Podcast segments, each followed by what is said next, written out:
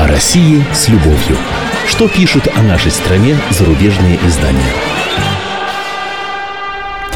Здравствуйте. В студии замредактора отдела международной политики «Комсомольской правды» Андрей Баранов. И, как обычно, я знакомлю вас с обзором наиболее интересных публикаций в иностранных СМИ о нашей стране. Этот твой нынешний обзор я готовил накануне судьбоносного решения Международного олимпийского комитета о том, отстранять ли вслед за нашими легкоатлетами всю сборную России от участия в летней Олимпиаде в Рио-де-Жанейро. Она пройдет в августе, как известно. Напомню, что причиной для таких репрессий стал допинг-скандал, который спровоцировали признание сбежавших из России в США супругов Степановых. Он бывший член российского антидопингового агентства «Русада», она легкоатлетка. И экс-главы Московской антидопинговой лаборатории Григория Родченкова. Они заявили, что в России существует государственная система допинга, курируемая чуть ли ну, не из Кремля. Никаких доказательств не представили. Их заявление никто не перепроверял. Более того, складывается впечатление, что этого демарша ждали в ВАДА, Всемирном антидопинговом агентстве, и некоторых других западных национальных олимпийских комитетах. А может, а может и заранее готовили этот демарш, потому что сразу, как по команде, принялись кричать, что нашей стране не место, нашей стране не место на Олимпиаде и на других крупных спортивных состязаниях. А всех россиян, получивших медали на играх в Лондоне и Сочи, всех скопом надо дисквалифицировать и лишить наград. Решающее слово оставалось за Международным олимпийским комитетом, МОК э, принимал его в воскресенье. Э, ну и как же освещали всю эту катавасию в иностранных СМИ? Да привычно освещали. Злорадно и даже люто, я бы сказал, полоскали, клеймили. Ну и, конечно, уводили концы в политику. Это тоже привычно. Мол, какой в России режим, такой у нее и спорт. Ну, чтобы не быть голословным, давайте вместе некоторые из таких публикаций почитаем. Апелляционный суд в четверг подготовил почву для отстранения всей российской делегации от участия в Олимпиаде в Рио в августе. Это пишет американская Wall Street Journal. В четверг российский спортсмен Сергей Литвинов находился в пригороде Москвы в Жуковском. Он собирался забрать свою олимпийскую форму и снаряды, когда услышал эту новость, повествуют корреспонденты. Мне сказали, чтобы я ее форму, то бишь, примерил, а я сказал, чтобы они ее выбросили, заявил 30-летний метатель молота, который должен был отправиться на свою первую Олимпиаду. Спортсмены, говорит Литвинов, должны собраться и начать диктовать правила нашей федерации. Мы теряем наши мечты, в то время как они теряют лишь немного денег. Некоторые выражают надежду, что это может сказаться поворотным моментом в признании проблем и тщательной ревизии российского спорта, пишет издание. Ну, снова цитирует у спортсмена Литвинова. «За эти 10 месяцев я уже попрощался с этой Олимпиадой», сказал он. «Меня больше расстраивает тот факт, что в нашем руководстве все просто пытаются защитить себя». Вот смотрите, какой интересный ход, да? То есть виноваты в страданиях спортсменов и то, что они не поедут на Олимпиаду, если это примут решение МОК, э, всякие там ВАДА и другие западные в основном федерации и Олимпийские комитеты национальные, то виноваты в этом русские чиновники. Исключительно. Вот такой некий спортивный стокгольмский синдром своего рода, да, когда жертвы любят тех, кто их мучает. В данном случае, э, в данном случае э, международные организации. А вот э, те, кто пытается их защитить хоть как-то, ну, хоть как-то пытались это делать, пытаются до последнего наши, э, наши чиновники, хотя делают это ужасно и безобразно и бездарно, на мой взгляд, вот они во всем виноваты. А, дальше читаем. Бороться с допингом в спорте нужно непримиримо, каких бы суровых кар это не требовало. Это уже испанская Ла пишет в редакционной статье. Этому принципу отвечает решение спортивного арбитражного суда, который оставил в силе решение э, значит, о дисквалификации э, Всероссийской Федерации легкой атлетики за систематическое продолжительное употребление допинга в России. Не, не доказанное никем, опять-таки, я добавлю. Возможно, есть, и наверняка есть. Так надо вот разоблачать и наказывать тех, кто употреблял э, эти препараты и кто их давал им. А чистых спортсменов трогать нельзя. Кстати говоря, ну не секрет, конечно, для, для всех, что э, далеко не, не одна Россия занимается э, этим делом. Я имею в виду, спортсмены не одной только России занимаются этим делом, но почему-то, значит, э, все внимание сфокусировалось именно на нас. Я скажу еще потом, почему.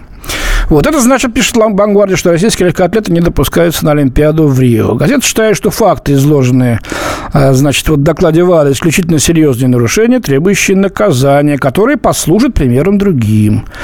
Вот, самое настораживающее, пишет газета, что в России не начато внутреннее расследование по поводу этих фактов, а виноватые не наказаны. Вранье.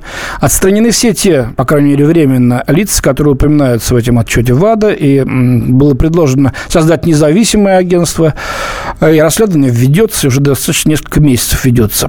Вот, газета также считает, перед лицом вскрытых и доказанных фактов, опять-таки вранье, ничего не доказано, неуместно говорить о политизированности или о том, будто нападки на Россию продиктованы корыстными интересами. Так где факты-то? Вот швейцарская фирма, отвечающая за контейнеры для сбора допинг-пробов, говорит, что скрыть их просто невозможно. Ну, просто невозможно. Нет, якобы, так сказать, вот русские спецслужбы нашли возможность это вскрыть. Какая-то, какой-то дырка в стене была в Сочи, через которую эти пробы заменялись. Ну, пошлите, посмотрите, пусть приедет ответственная делегация независимая, проверит эту стену. Если ее замуровали, это будет видно, есть аппаратура. Ничего не скрыть это уже. Какие-то алкогольные коктейли, созданные Родченком, как он сам признался. Виски с анаболиками, которым достаточно прополоскать рот чуть-чуть, и у спортсмена силы уже удестеряются. Но это же бред. Любой э, врач вам скажет, что это полный бред.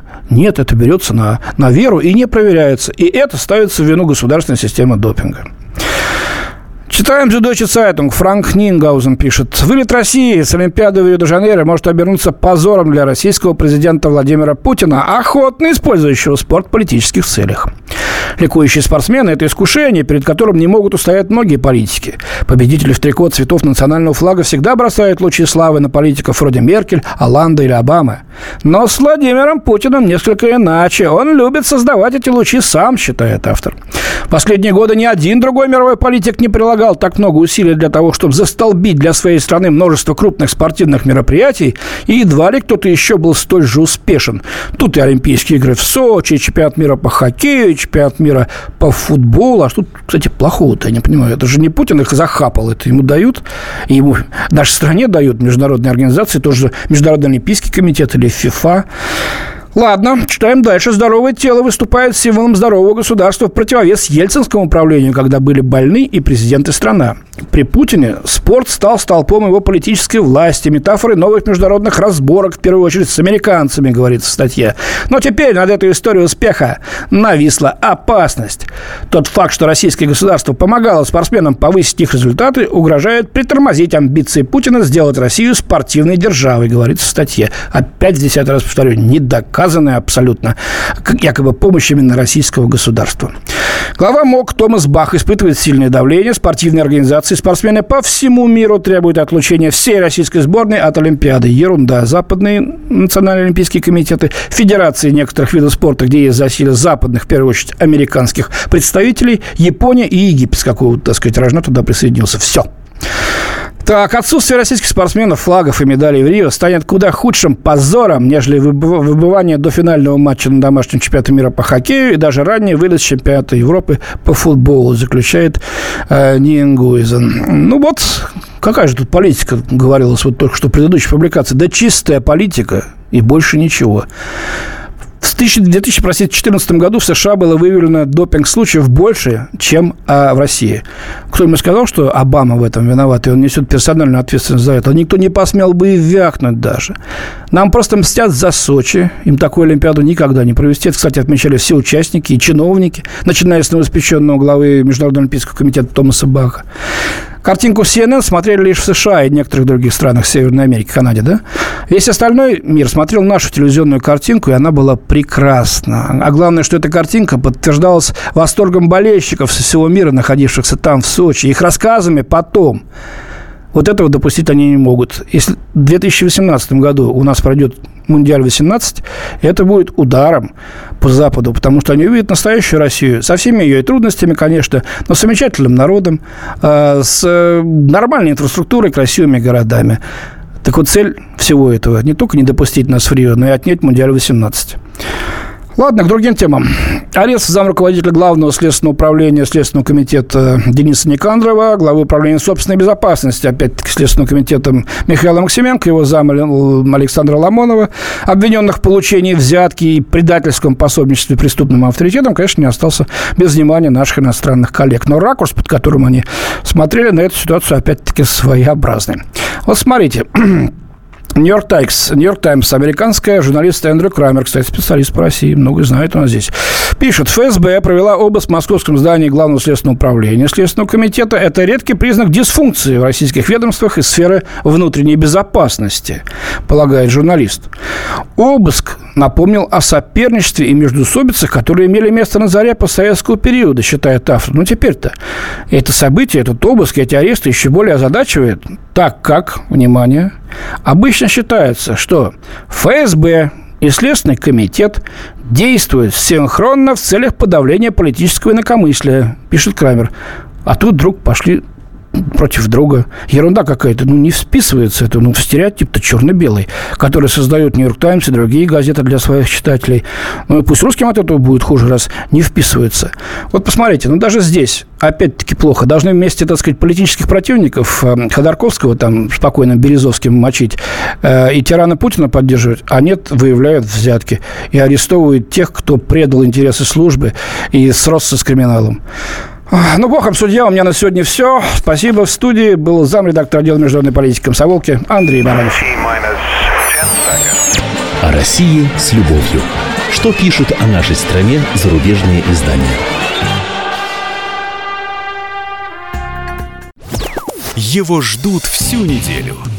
На него строят планы. Его наступлению радуются.